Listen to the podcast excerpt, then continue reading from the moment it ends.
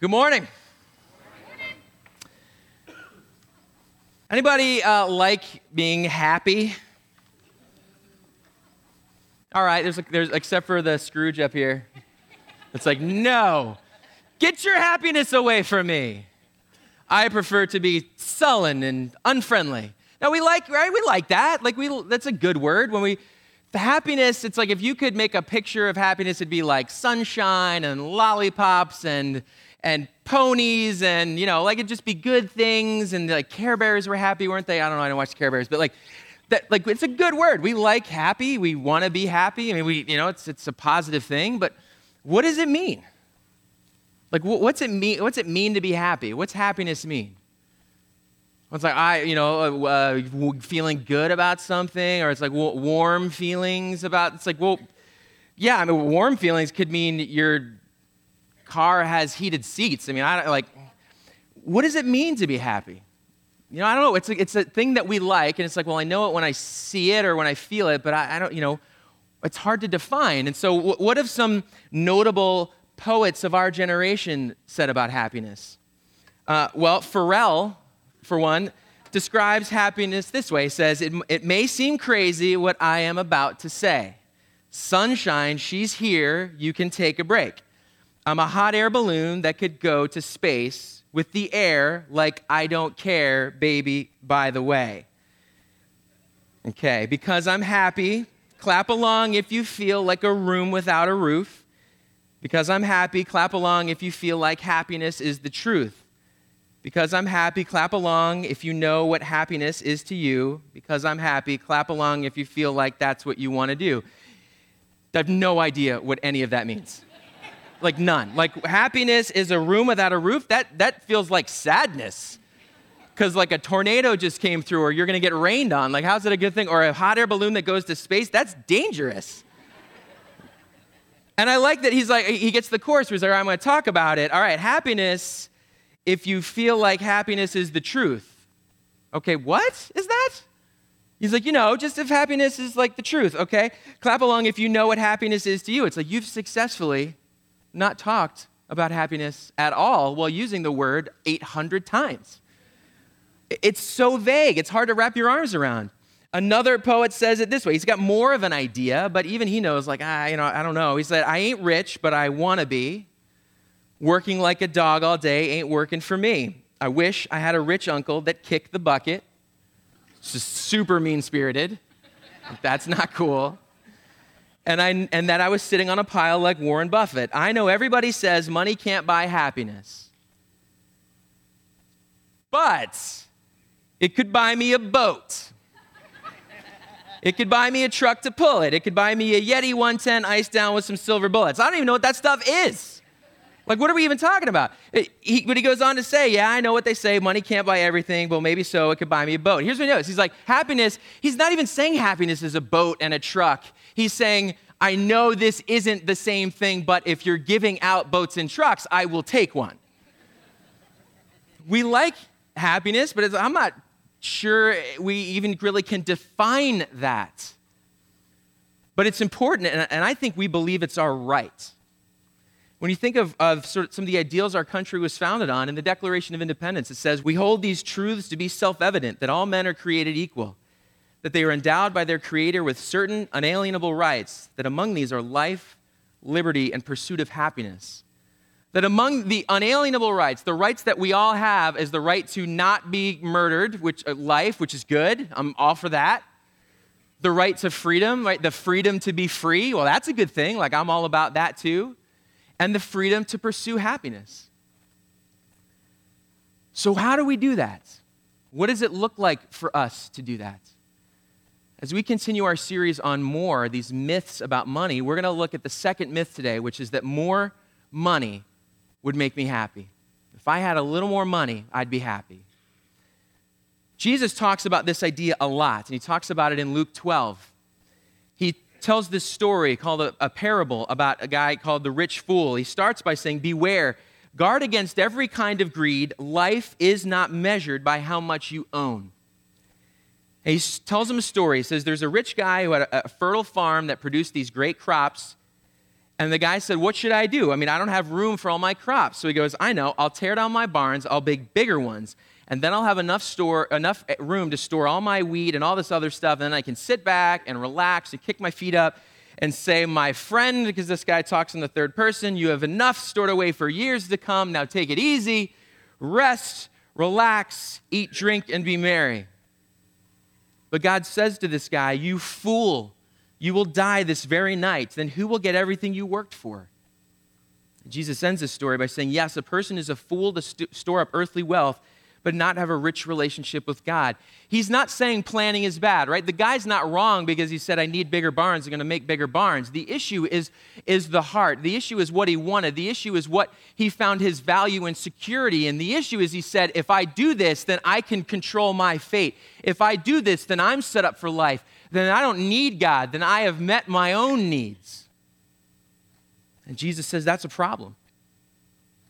And he turns to talk to his disciples about this more, and he says, This is why I tell you not to worry about everyday life, whether you have enough food to eat or clothes to wear. For life is more than food, and your body more than clothing. Look at the ravens. They don't plant or harvest or store food in barns, for God feeds them. And you are far more valuable to God than any birds. Can all your worries add a single moment to your life? And if worry can't accomplish a little thing like that, what's the use of worrying over big things? He points to these flowers and says, Look at the lilies and how they grow. They don't work, they don't make their clothing.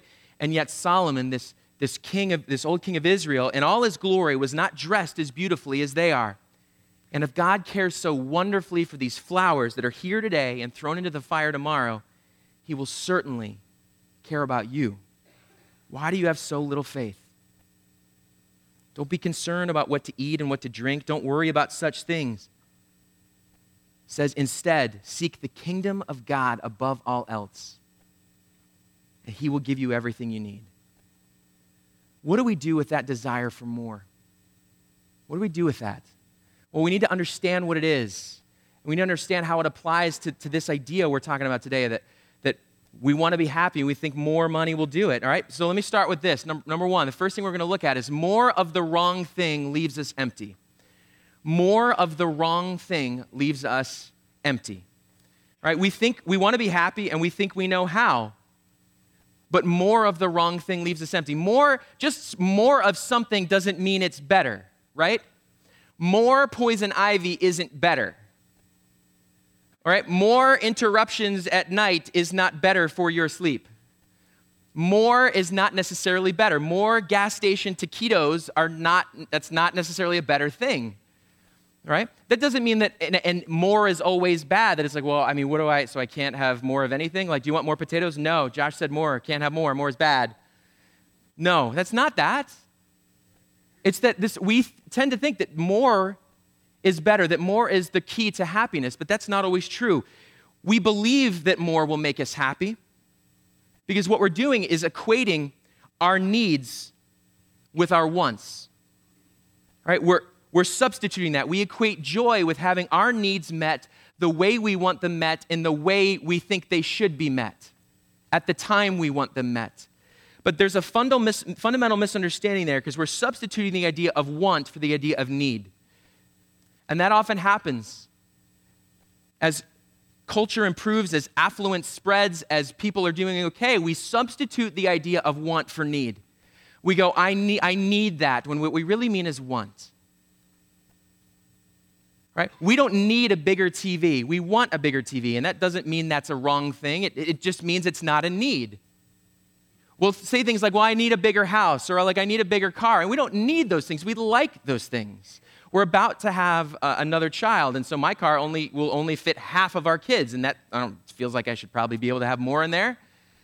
But I don't, otherwise, the, the other two have to stay somewhere and make a little hut and then come back and get them. I don't know. But I'm, I do not need a bigger car. I would like a bigger. I think that's maybe something we should think about, but I don't need it. But we substitute those ideas, and the problem is that that applies to then spiritual needs as well. We go, well, I don't spiritually need anything. It's what I spiritually want. And it's like, well, I don't want that. I don't want to change my life. I don't want to do anything different. I don't want to uh, adapt. I don't want to do what God says. We, we, we, we change that to want instead of need. That's the default state of our heart, folks, is I want. When we wake up in the morning, that is the default setting for us, is I want. What meets my needs in the way that I want them met? What do, what do I want to feel happy? What do I want to feel joy? What do I want to feel meaning and purpose? At, at our best, we can fight against that, but that is the, that is the, the state of, of us. That's what the Bible talks about as our sinful nature, is that we think about ourselves first. It's our default setting. We think we know best, and so we look to control. We seek what we want, and it becomes a simple math problem, really. It's me plus more equals happy. Me plus more. Me plus something new, something improved, something updated, this year's model, extra, what's next? Me plus more equals happy. That's how, that's how I see happiness. We do not truly understand ourselves, though. We don't truly understand ourselves.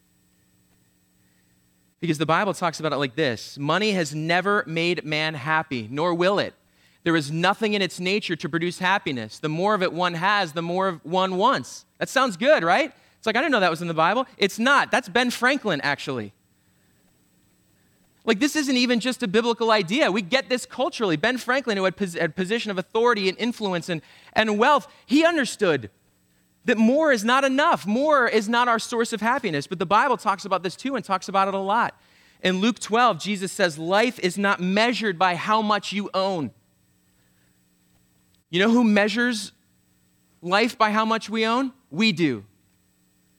But Jesus is saying that's not the measure of your life. In fact, he goes on, for, he says in, in Luke 12 23, for life is more.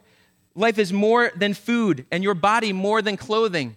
There is more to it than just the stuff we have. And frankly, I think we get that at a soul level that we don't want to acknowledge because if life is all about your stuff, if life is all about money, then when your bank goes under and your accounts are wiped clean, then life is over.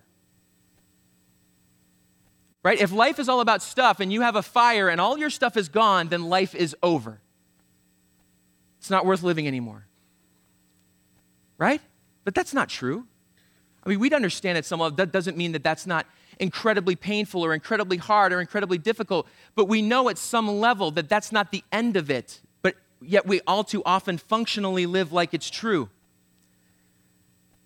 I studied in Israel my sophomore year of college and got to travel. I, I studied ancient history, and so I love this stuff. And one of my favorite things was getting to see these, these real things. Like, I just love traveling to these sites that had some that had been restored, some that haven't. I just love getting to see it. And one of the cool things, we got to go to the Valley of the Kings, which is where these Egyptian pharaohs were buried.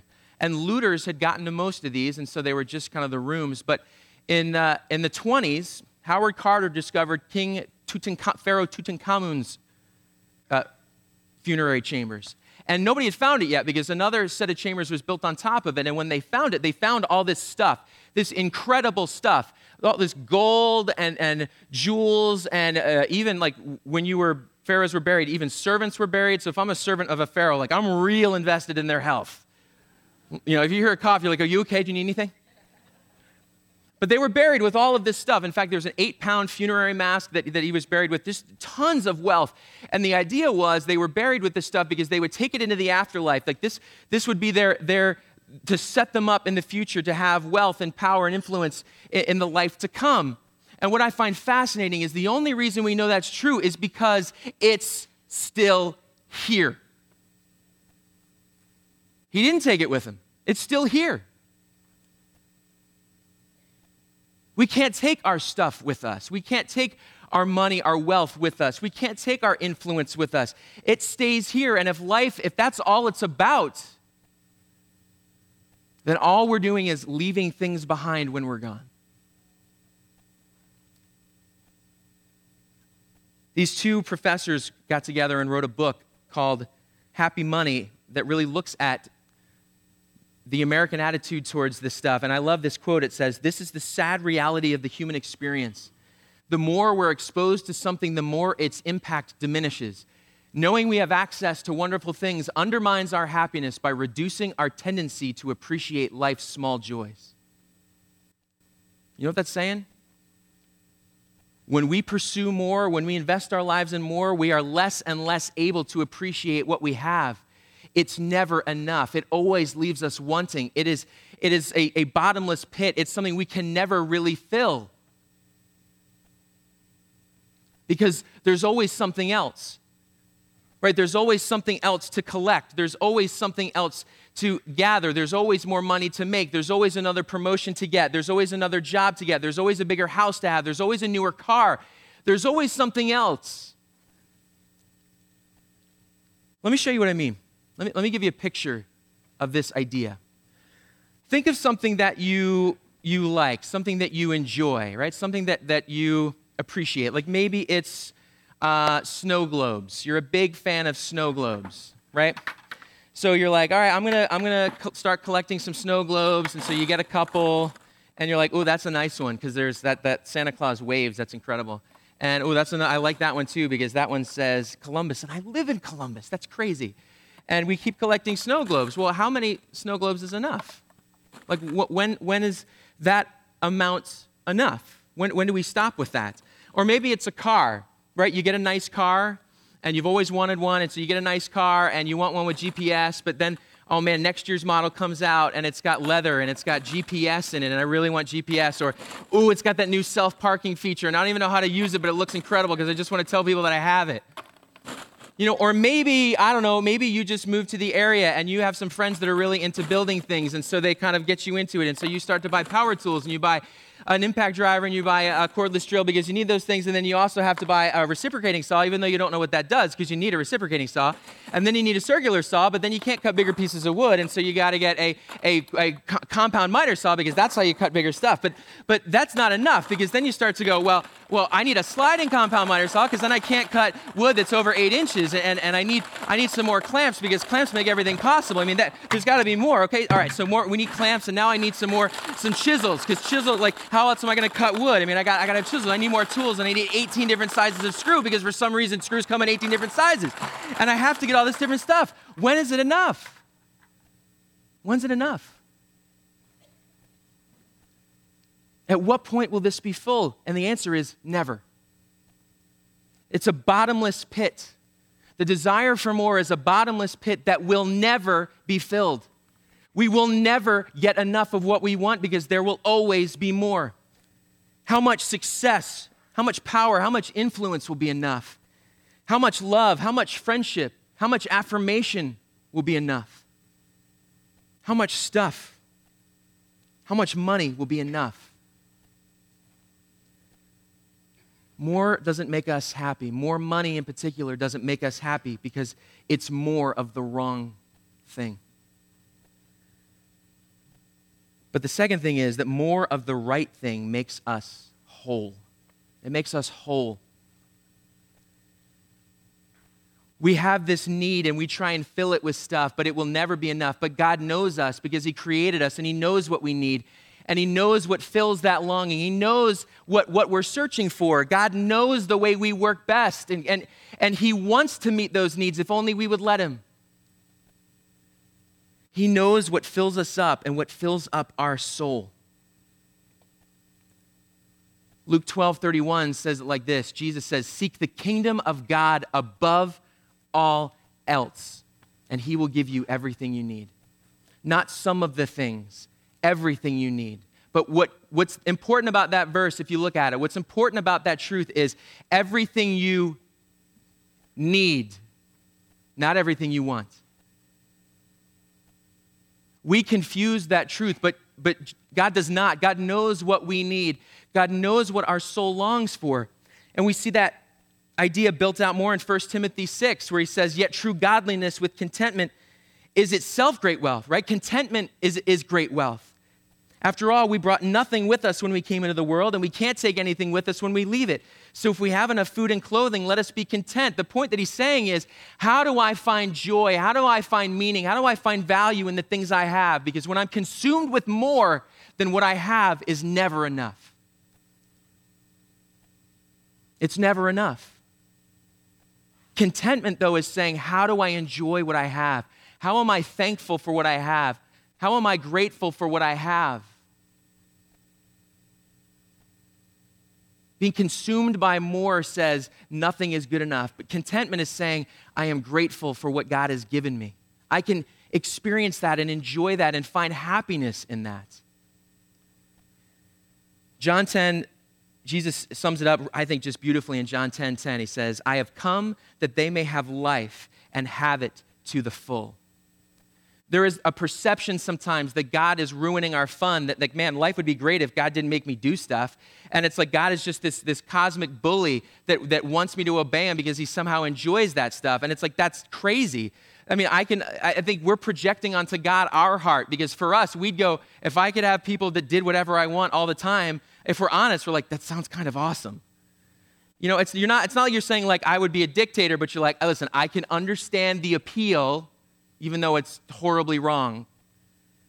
That's not God, though. That's us projecting onto God. God doesn't want to limit our life. God doesn't want to say, I want you to have less. God says, I want you to have so much more than you can imagine. You settle for less. I came that they may have life and have it to the full. Have it abun- in abundance, richer than we can imagine. We settle for less. More of Jesus makes us whole. Our desire for more leaves us feeling anxious, right? It makes us worry. It, we're setting our hearts on the wrong things. It's like, how, how, do I make sure, how do I know what tomorrow will, will, be? How do I make sure I have enough? How do I care for my own needs? But, when, but more of Jesus says, I am able to trust that you have met my needs perfectly, that you love me more than I could possibly love myself, that you care about me, that you are invested in me. More of the right thing makes us whole. More of Jesus makes us whole. And there's a reason for that because we have this emptiness in us that we want to fill and we cannot find that answer on our own. But God has moved towards us to provide that answer through a Son. That God has graciously given us what we don't deserve.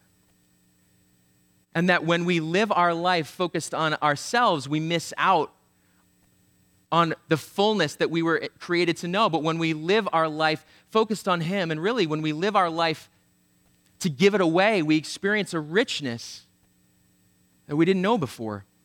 Those same authors from before said this in a study of more than 600 Americans, personal spending accounted for the lion's share of most people's budget. But the amount of money individuals devoted to themselves was unrelated to their overall happiness. You see that? The amount of money that individuals devoted to themselves was unrelated to their overall happiness. What did predict happiness? The amount of money they gave away the more they invested in others, the happier they were. It's a powerful truth. And I think that resonates because that's what God has modeled for us that God gave of Himself that we might give of ourselves as well. Think about it like this. Think about a time when you gave of yourself. Think about a time when you gave to others, whether it was, it was your time or your energy or your money. Think when you gave of yourself. Do you regret those moments? You know the moments I regret? When I thought about myself first. The moments where I said, I don't, I'm going to do what I want first. I'm going to meet my needs first. Think about it as a parent and your kids come and they want to read Molly Lou Melon for the 17th time and you don't want to read it because it's not that good. It's not that, guys, maybe like I'll give you three or four times, but this is not a 17 times book. Like it's not that good and you, and you don't do it. You're like, I don't feel like doing it. I don't want to read that. I'm not willing to give of myself in this way. I don't want to do it, so I'm not going to. Does that resonate with any of you? Or maybe you're married. Think about it in terms of your spouse. And you come home tired and you're worn out and your spouse wants to talk and you're like, I just don't know how much I have left. And they want to talk about their, their sister's college roommate had a little girl and you don't really care and you're like i don't care. I want to care but i don't care. And you, then you feel bad. You're like man i couldn't have said that any other way. Like what a, i sound like such a jerk. And no that didn't happen this week. Why do you ask? Leave me alone. You ever regret giving of yourself i don't think we do we need more, but not the more we think we need. We need more of God. We need more of His presence, more of His grace, more of His love, more of His forgiveness, more of His kindness, more of His blessing. We need that more. Not the more that we think we need. We need more of Him. And experiencing God those ways requires more of us. It requires more joy and more obedience and more faith and more trust. But that all starts with more surrender, with saying, God, you know better than I do. You know better than I do. I've spent my life pursuing more and it has left me empty. I want more of you. Now, listen, there's a difference between guilt and conviction. Okay? I'm not here to make you feel guilty. I'm not trying to make you feel guilty. That's not my goal. I do hope, though, that truth will convict you and speak to you the same way that it does to me. And that together we would experience the life we were created to know and, and experience the joy and contentment we are really searching for. I'm not here to make you feel guilty. I'm here to go, I am in the same boat. And when I come up wanting, it is because I have said, I'm going to pursue what I want and I want more. Instead of saying, God, what do you want from me? How do I experience more of you? How do I live life the way I was created to know? So, how do we do this stuff? Well, I want to leave you with three things, three simple things to think about this week. These aren't nice little tidy sound bites that you can go home and check, but they're big things to be thinking about and, and, and praying through and asking each other about and talking with your friends and, and lean into this stuff because I need to, to do it as well. The first is know Jesus as the source of contentment. Know Jesus as the source of contentment. Happiness peace, contentment, that satisfaction at a soul level. That's what we were created to know. If we want to move away from being slave to the, to the disease of more, then this is how we start. Know Jesus as the source of contentment. And how do we rest in and be grateful for what we have been given? It involves taking a hard look at yourself, and that's not fun. But it does help answer the questions that, that are rumbling around in our soul. Second thing is live today focused on forever. Live today focused on forever. And what that means is this. We know, because it says in Luke 12 31, that when we seek first the kingdom of God, He will give us everything we need that that is true. And I can live today like that will be true. I can live today like I know that's a reality. I can trust him in ways that, that is hard for me to do. I don't have to be consumed by more because I can say, You are more than enough. I can live with that truth in mind. I can ex- walk through whatever moment I am walking through in life and know in the here and now that forever is taken care of. There's great confidence in that. There's great hope in that. We can live today focused on forever. And the last thing is this give your life away. Give it away.